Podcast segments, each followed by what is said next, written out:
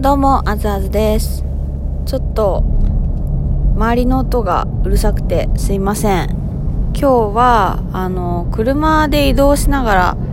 収録してます。あのね、今、関西から東京に向かってるとこなんですよ。もうね、この移民みたいな生活を続けて半年ぐらいが経ちます。あの、コロナで、なんか、一時期、そう、緊急事態宣言の時とかも、まあなんか関西にね、なんか旦那さんがまあ住めるようなとこ、旦那さん実家ではなくてね、持ってて、まあそこに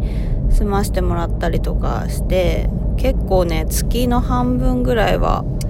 関西に行ってたりして、もうね、だいぶ慣れてきたんですけど、まあ5時間、6時間ぐらいかな、こう車に乗ってね、移動してて、まあね、あのーやっぱ新幹線怖いっていうのもあるんですけど、レイレイがいるのでね、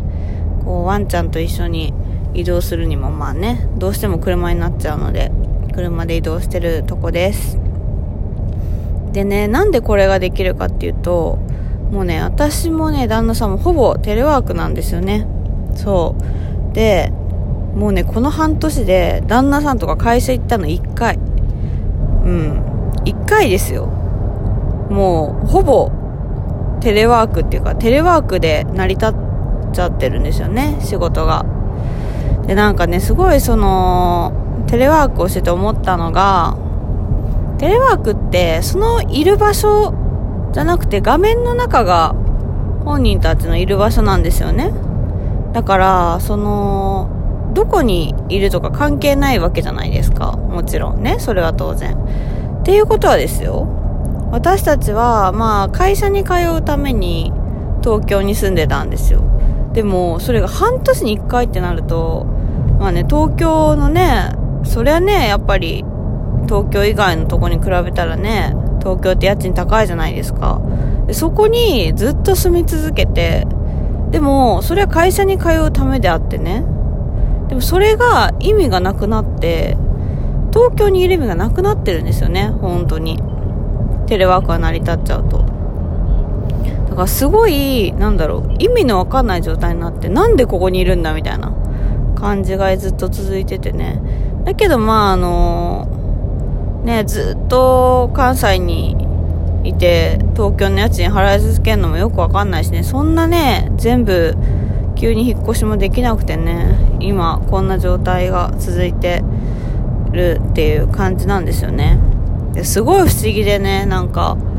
その、いる、そこにいる場所じゃなくて、画面の中に本人たちはいるわけじゃないですか。もう私もね、ズームとかしてるときは。っていうことは、じゃあここに、なんだろうな、同じ空間にいるよりも、ね、画面越しで話してる人たちとの方がコミュニケーション取ってるわけですね。だからすごいね、不思議な感覚なんですよね。だからお互い例えば同じ部屋にいるけど別のズーム会議してたらまあ違う場所にいるっていう状況になるじゃないですか。同じとこにいるけど同じとこにいないみたいなことがね、すごいなんか不思議だなと思って。うん。でもなんかこれが普通になっていくんじゃないかなって私はなんか思ってて、なんか今回でテレワークできるようになっちゃったじゃないですか。テレワークでできちゃうんだって分かったわけですよ。ね？コロナのおかげで。それは一個収穫でもあり、まあ、ちょっと寂しい気もするんですけど、多分ね、そういう、まあ、テレワークでできることは分かってきちゃった分、なんか終わってからは、すごい、実際に人と会うこととか接することが大事な時代になっていくんじゃないのかなって私はなんとなく思ってますね。うん。いやー、マジで、東京にいる意味 と思って、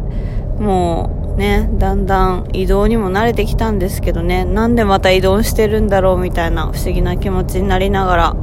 喋ってます。めっちゃ隣のトラックでっかい。すごい。もう深夜だけど、お疲れ様ですって感じですね。はい。最後まで聞いていただいてありがとうございました。ね、皆さんも、なんでそこにいるんだろうとか、ちょっといろいろ考えてみてください。じゃあまた次の配信でお会いしましょう。バイバイ。